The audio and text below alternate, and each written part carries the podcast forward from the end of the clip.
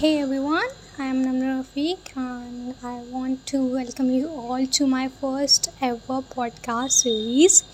This is basically the first episode which is going to be an intro. So, let me just tell you what I am going to share in this whole podcast series.